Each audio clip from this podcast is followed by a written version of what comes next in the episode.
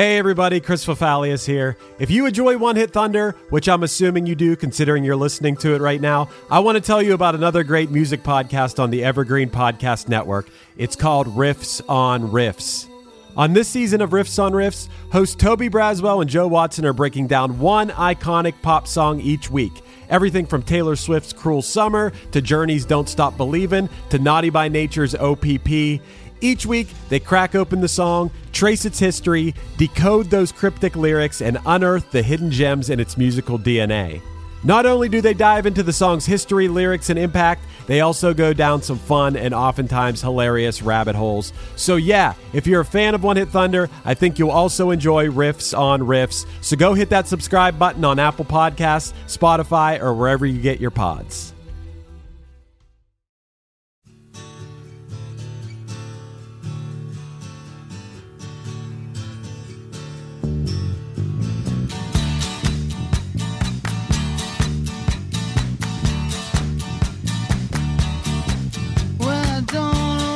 Joe Egan and Gerry Rafferty, otherwise known as Stealers Wheel, got signed in their teens, and they immediately had success with the single Stuck in the Middle with You. The band's on again, off again lineup and their refusal to tour, however, led to a breakup two years later. This week, I'm joined by Punchline manager and craft services founder Jim Legrando to discuss this toe tapper which saw a resurgence in the 90s thanks to a disturbing scene in Quentin Tarantino's classic film Reservoir Dogs.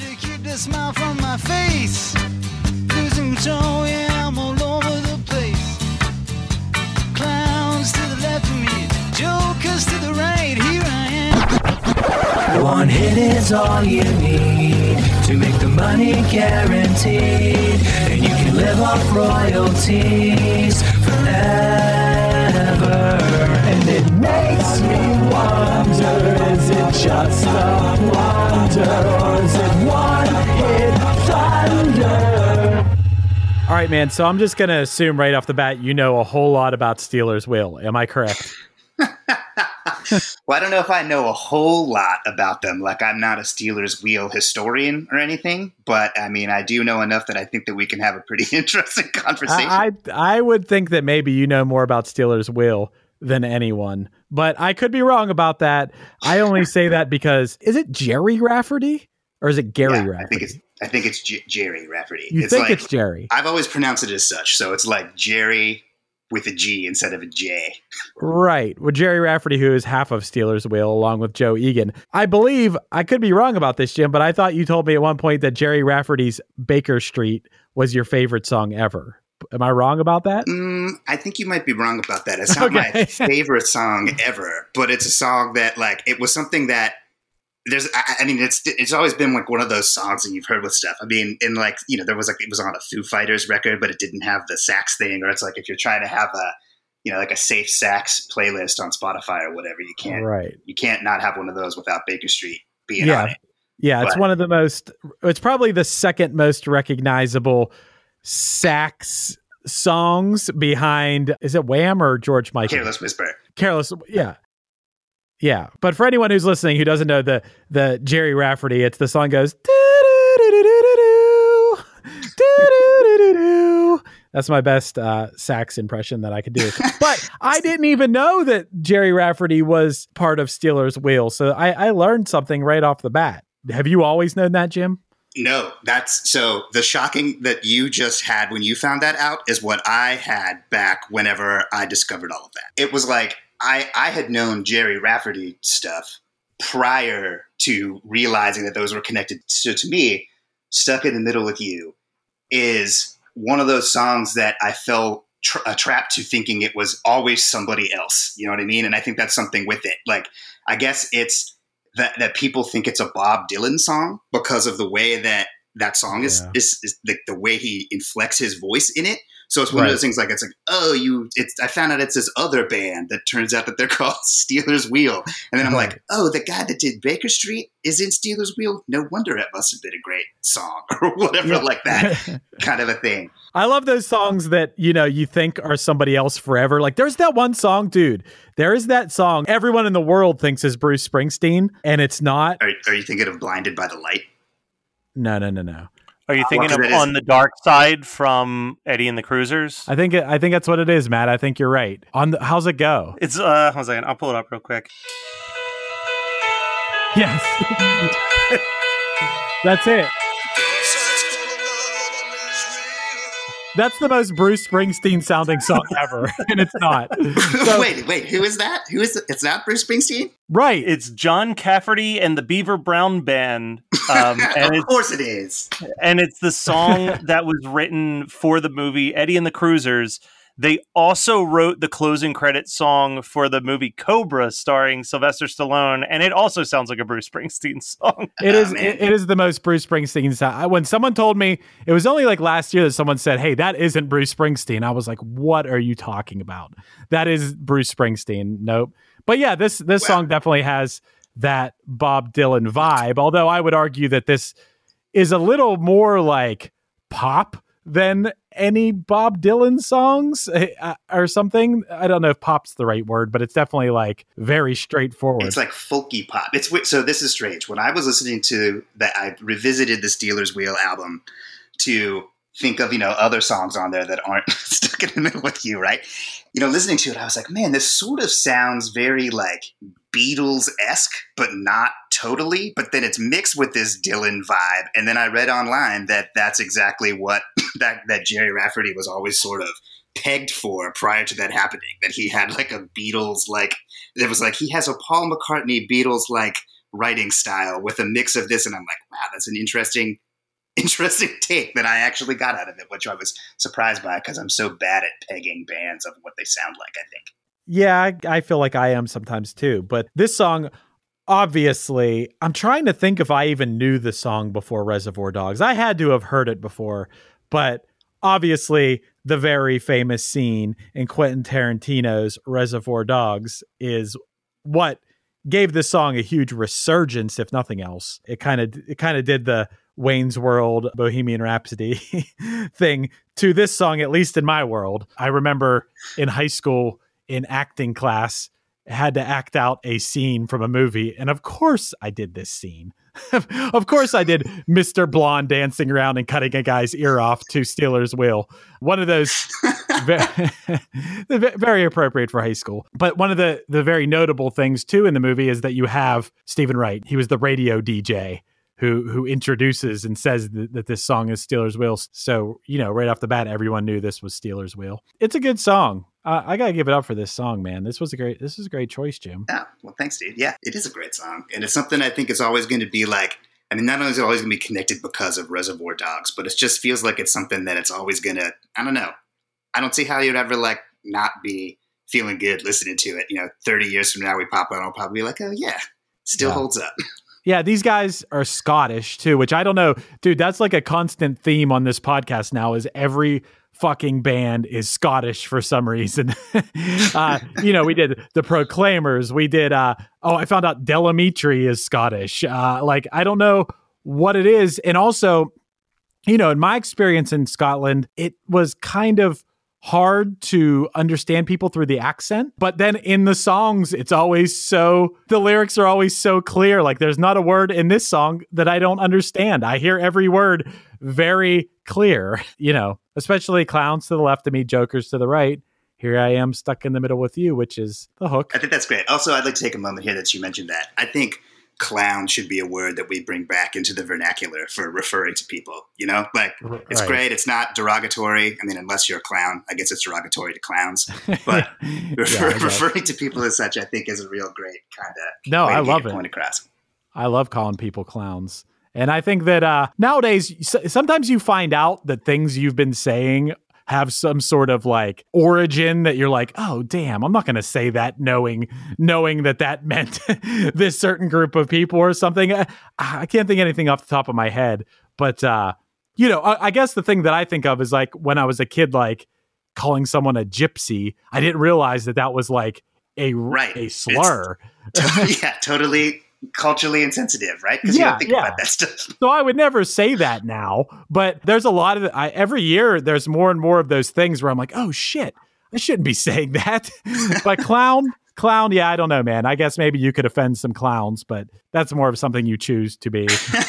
Dude, one of the it was totally unintentional physical comedy. I mean, it's not physical, but just the way that it worked in this world. As I uh, back when I was in college, I went on this road trip with my friends. We played a gig. He was in my band, and he had to go to his sister in law's wedding the next day. So we played this gig, and we got done and packed all the gear up and left the bar and just drove to. We were driving from State College to Toledo, Ohio and on the ways we were going there, it's like, you know, we're driving and it's because we left at like three in the morning or whatever, and we're going. And so like the, the sun is coming up and we're someplace. And I see this car coming up like from the like I'm in the passenger seat and I could see in the mirror there's a guy coming up on the on the right. I could see that this dude is dressed as a clown. and as he's about to come into view, like you gotta go, get a load of this clown. As he drives by, my friend sees this clown driving this car, and dude, I thought we might have crashed the car. It's so crazy because he literally saw this clown drive by. But Nice. that's uh, That's pretty good. Yo, so I'm looking at thing we always look at. Is this song peaked at number six on the Billboard charts, which Right. makes me think that I probably knew this song before Reservoir Dogs. You know, I saw Reservoir Dogs pretty young, but I had to have known it. It was the 30th biggest single of 1973. 1973 being the year that my parents graduated high school. nice. I will note that. The number one best selling single the year that this came out, because we like to take a look at what was going on in music that allowed this song to be popular. Although I, I kind of think this song could be popular now if it came out. I mean, maybe Right. the production would be a little bit different, but it's still catchy as hell. But Tie a Yellow Ribbon Around the Old Oak Tree was the number one single of 1973, which, Wow. yeah. Uh, that's got to have some sort of tie. I don't know all my uh, U.S. war history, but there has to be some sort of tie into something with that. And that's yeah, I guess I guess so. Uh, but then some of these other songs, at least two of them that I see, uh, make sense and fit really well with this. One is "Bad Bad Leroy Brown" by Jim Croce, and also um, "We're an American Band" by Grand Funk. Those fit well with this song. But there was also some sick ass R&B music like Let's Get It On by Marvin Gaye, Killing Me Softly with his song Roberta Flack, Stevie Wonder's You Are the Sunshine of My Life and Superstition were both, you know, huge singles that year. nice. What a year. Yeah, and otherwise Crocodile Rock by Elton John, which I believe was a pretty early Elton John song, at least judging by that Rocket Man movie if I remember correctly.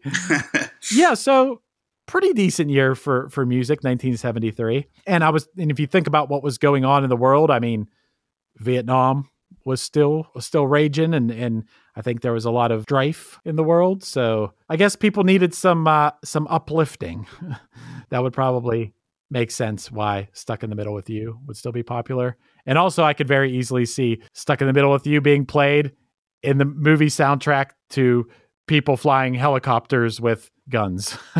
I don't know. It's a, it, maybe it's a, the Forrest Gump influence or something, but I feel like that very easily could have fit right in Right. there. Although in that movie, I think the song that was playing when they were flying helicopters was "Fortunate Son." Yeah, yeah. Oh man, I love Fortunate Son.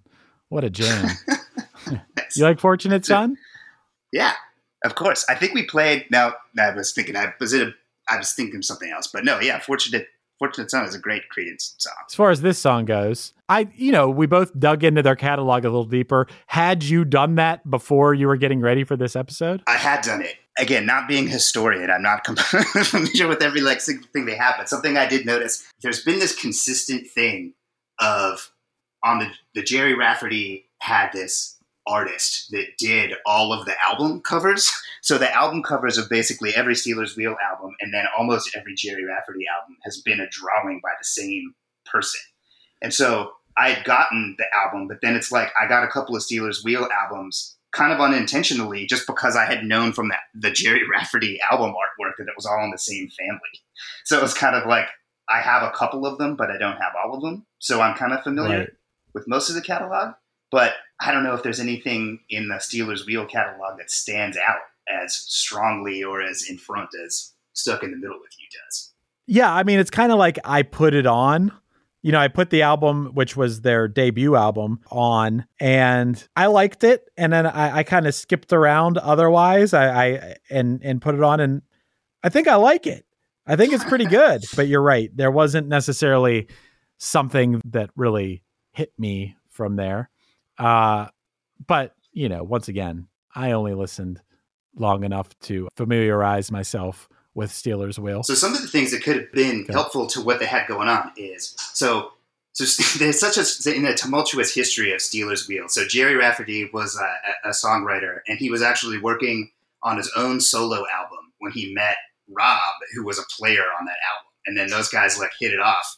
And uh, I think his solo effort, like it was under some other name or something like that, but it just wasn't any good, and he was kind of like upset about it. And he was like, "Well, we wrote some, we did some good work together. Maybe we can team up and and have this thing." And that's where Stealers Wheel was born. And the folks that actually produced that first record, but as well as the other, there was only three Stealers Wheel records. The first album is uh, they worked with Leiber and Stoller, who are a songwriting team and a production team, most famous for they wrote Hound Dog for Elvis and Jailhouse Rock and a bunch of like R and B hits like Poison Ivy and some stuff for like the Platters and the Coasters. It's like stuff from that era. And like uh, Stuck in the Middle with You was their very last super commercial success. Who's Rob? I thought Joe Egan was the other guy. Yeah, Joe. Sorry, Rob. So, dude. Oh, Okay, I thought the reason I said I Rob, Rob is, was some other guy I didn't know dude, about. Rob Egan. Uh, this is this is not Joe Egan. Rob. right, Joe Egan is the guy from Stealers Wheel. Right. Rob Egan used to work at the Altoona Curve with me when I worked for the Altoona Curve. Back nice. 80s. That's where that mistake came from. Hey everyone, this is Tuck from Fit for a King, an off road minivan. Every week I bring you fun interviews alongside your favorite metalcore entertainers with my new podcast, Get Tucked. Join me every Monday with bands like Counterparts, Crystal Lake, like Moths to Flames, and many more. We play unsigned and undiscovered bands, deep dive into each artist's history, and of course provide the greatest breakdowns in current metalcore. Tune in to Get Tucked every Monday, out now through Sound Talent Media. Hello, everybody. I'm Bruce. And I'm Nolan, and this is the Corner of Gray Street podcast. As longtime Dave Matthews Band fans, we set out to create a podcast to dive deep into the past, present, and future of DMB. Not only do we recap and review shows within an ongoing tour, but we revisit past shows from throughout the band's history, conduct interviews with a wide variety of guests with ties to DMB, and create unique and exclusive content like our Concerts on the Corner series.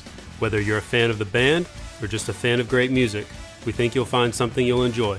We can't wait to see you on the Corner of Gray Street.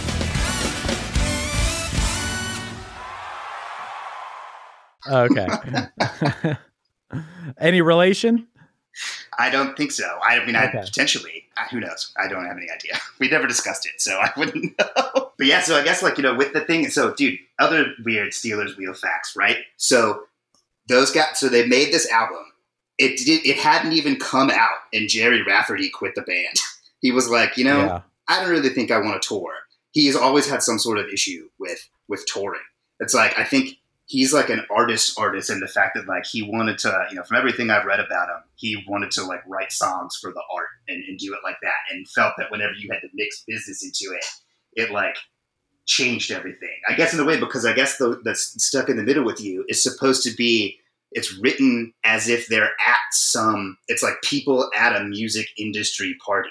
So it's like, you know, clowns to the left of me, jokers to the right. It's supposed to be Oh. like, I'm at this music industry party, and this guy to the left of me is trying to talk about this, and this guy over here is doing whatever, and it's all just bullshit, you know, isn't this funny? Right. And it was and, and the whole Bob Dylan thing is it's supposed to be like this take on like, you know, he's kind of like mocking him in a way, which is why it sort of sounds like him and stuff. And then of course people think that it is him.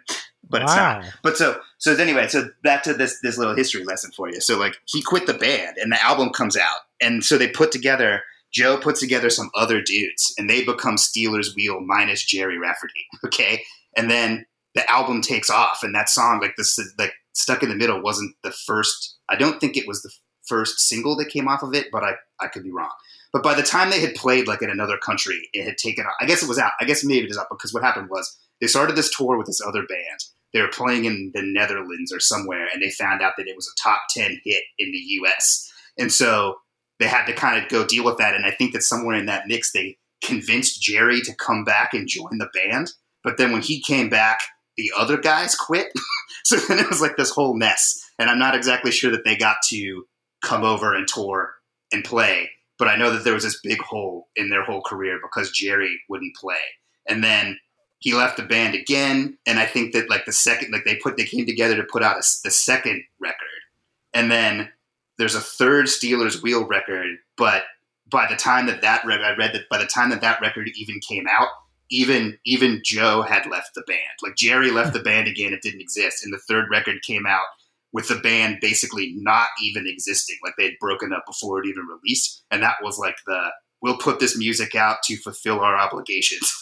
record. Right. Okay. You know, it's got to be pretty wild to just find out you have a hit in another country. And I'm sure that that would bring a guy back to a band for a little while. I'll never understand why when someone achieves that sort of success why they wouldn't keep pursuing it. But then once again, not everybody is everything. And I've talked about this before, but not just because you're good at writing songs doesn't mean you're necessarily cut out to be a touring musician or cut out to be a front man or cut out to be a businessman. Maybe you just write good songs. Right. And and maybe you're not even a cool person. Maybe you're a dickhead.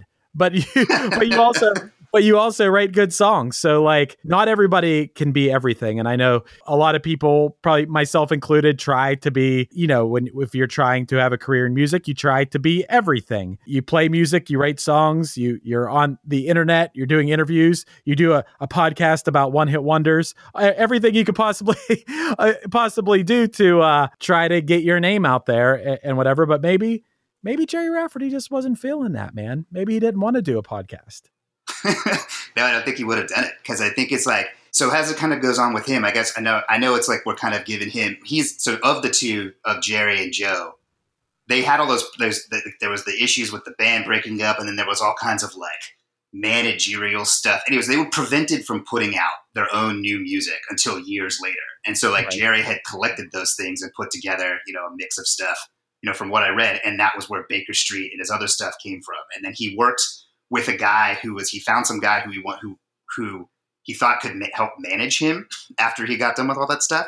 And so I guess it's like this guy listened to these tapes and was like, "You actually have something great here," and people like loved Stealers Wheel or whatever. And so like, let's see what we can do with this. some weird fact I read was this manager guy was like, "I took it to the head of whatever major label company to figure this out," and the guy was like, "Look, if I have to listen to the record, I'll give you a fifty thousand dollar advance." If I don't have to listen to the record, I'll give you a seventy-five thousand dollar advance. And so the guy was like, I knew we had a hit record, so I took the seventy-five thousand dollars. And so they did that and put together that was and that this all became Gerry's first solo record, which was called City to City, which is the album that has Baker Street. But that's that seems so weird, like the way that like, you would get your stuff all set up like that. And then I guess Joe released a solo record around the same year, but it did have zero commercial success, and then he never did any music again.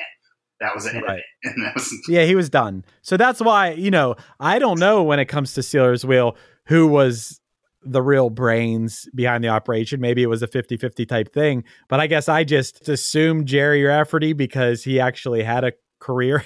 he kept his career going after and had, had some more hits. But that's probably wrong of me to assume that. Maybe Joe was.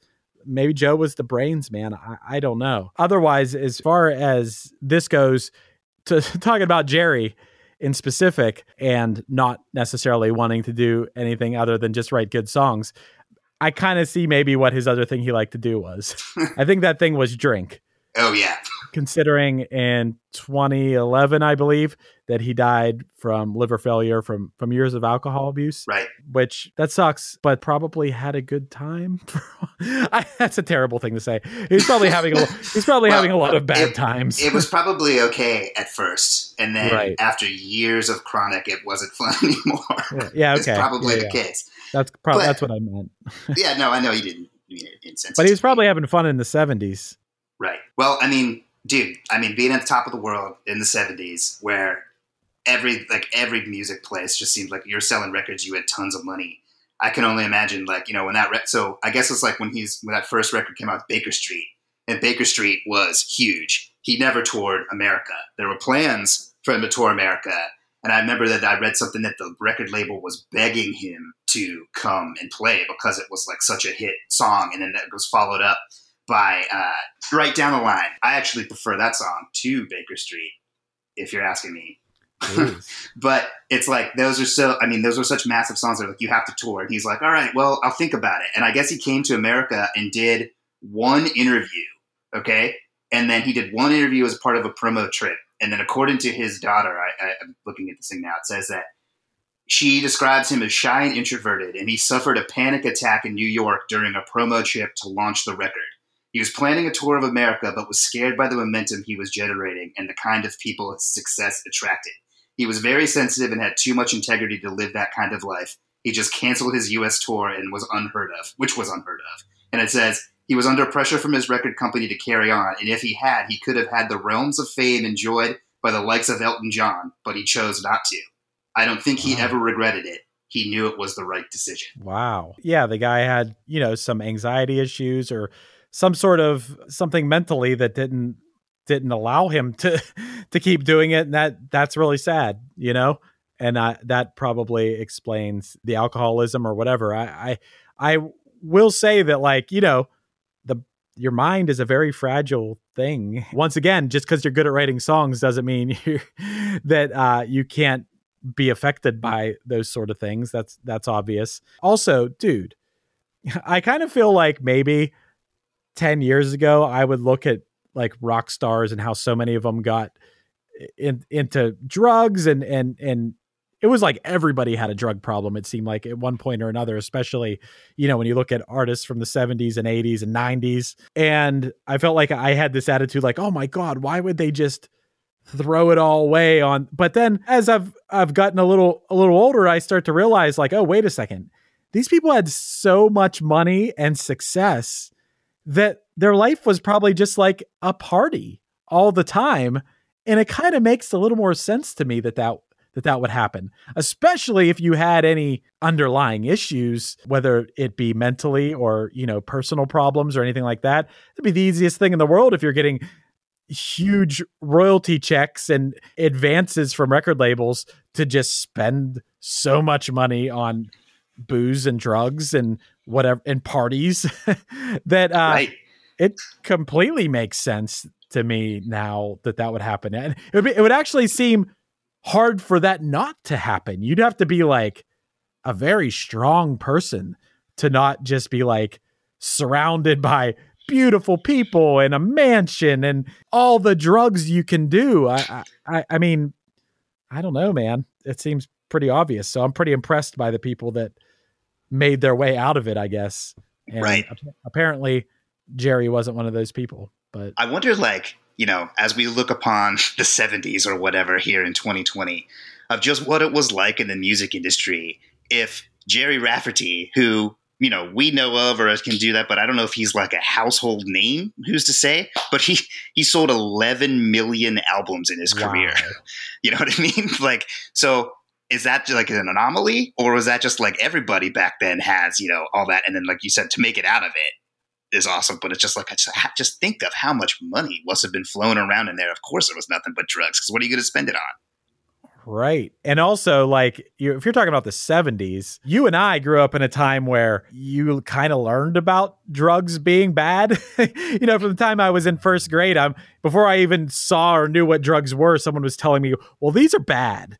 And, Right? and so, say no. like, yeah, right. So whether I wanted to do them later or not, like, I was warned. But if it's the 70s, you weren't learning about drugs in school, I don't think, and any long term effects or addiction or anything. Like, yeah, maybe you were starting to see that. And I'm not I'm not under some impression that drug addiction hasn't been a thing for hundreds or you know thousands of years. I'm not Right. saying that. I'm just saying like as a young person that y- you aren't being taught those things as much. Completely proves my point wrong the fact that there's so much that drug addiction's so rampant now even though we're taught about it. But i'm just saying in the 70s you know that you didn't even have that like in the back of your head really i don't think so. That makes sense. And alcohol too. I don't think that uh what? I don't even know if when 21 drinking age was even established. It feels like in the 70s that wasn't a thing yet. But I could I think yeah, I think that. that happened in the late seventies or early eighties. That was a whole thing where like this the federal government was like, if you want our money, you have to raise your age. Right. A whole other topic. I think that's bullshit.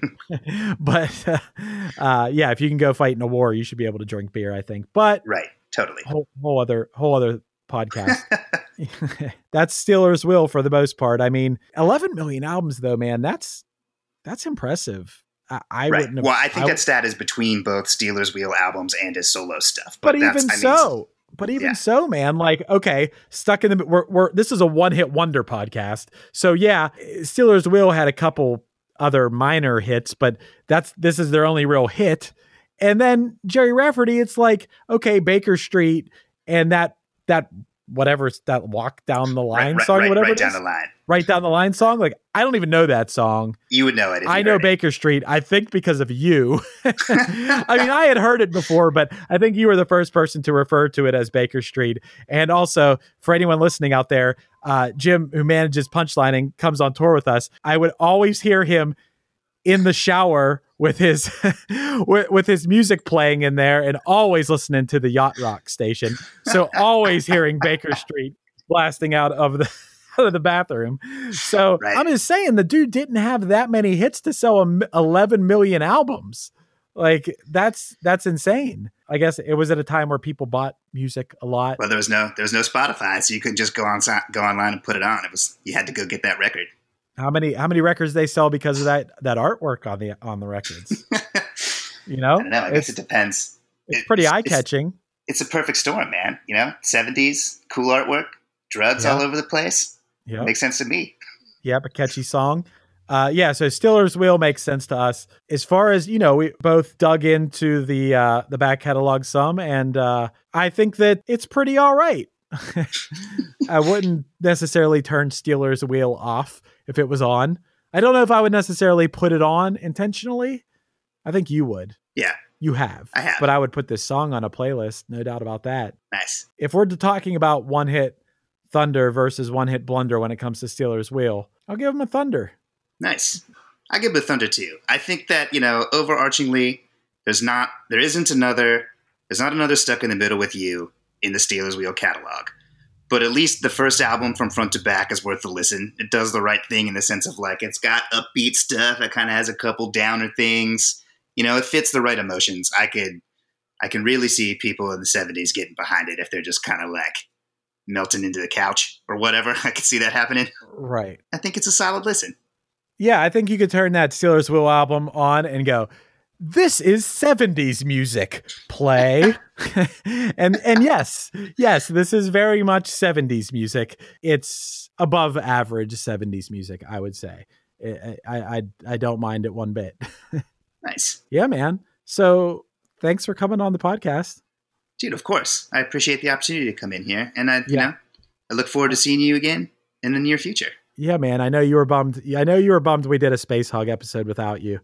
But it's okay. uh, I did get to make a special appearance, so I got to, I feel like I got to I got to add all the Spacehog knowledge to that to that one that I could have brought as we were talking about it. But dude, this is great. I'm glad we got to talk about Gerry Rafferty, a great person of the yacht rock era.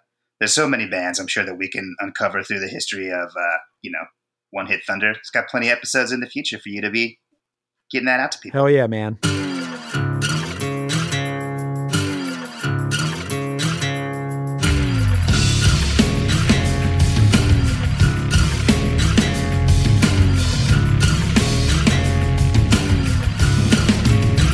This has been One Hit Thunder. One Hit Thunder is produced by Matt Kelly as part of the Geekscape Network and hosted by Chris Fafalios of the bands Punchline, Pack, and Another Cheetah.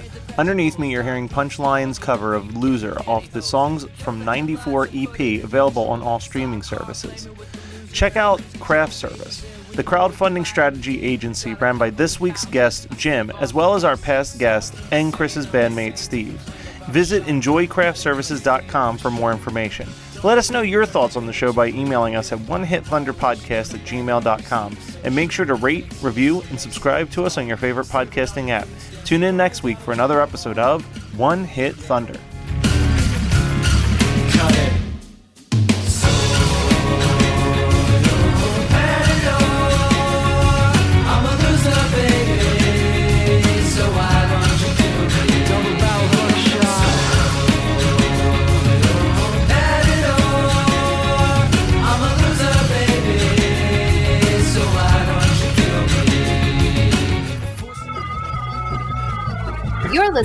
Geekscape Network.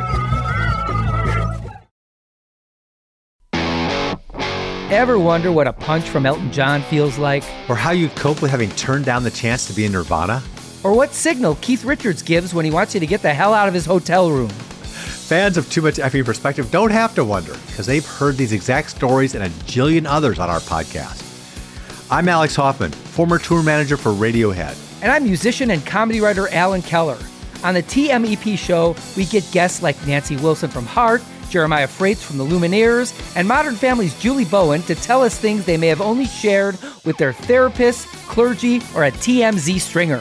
So join us on Too Much Effing Perspective. That's E F F I N G Perspective. The only podcast you crank up to 11. Hey, you. Do you have any plans this year? How's that going? Did you get 2020? Well, welcome to a brand new podcast called 2020, where myself, Benny Goodman, and my good friends Corey Payson and Siobhan Cronin from the band Lost Symphony also got 2020. And since the world ended this year, we decided why not just check in with some of our friends in the music industry and see how everyone's doing. We're going to get a candid look at life on and off the stage, as well as the mindset of some of the most successful people in the entertainment industry. New episodes drop every Sunday and Wednesday at 9 p.m. Eastern. And you can listen at 2020-d.com, soundtalentmedia.com, or on your favorite podcast app.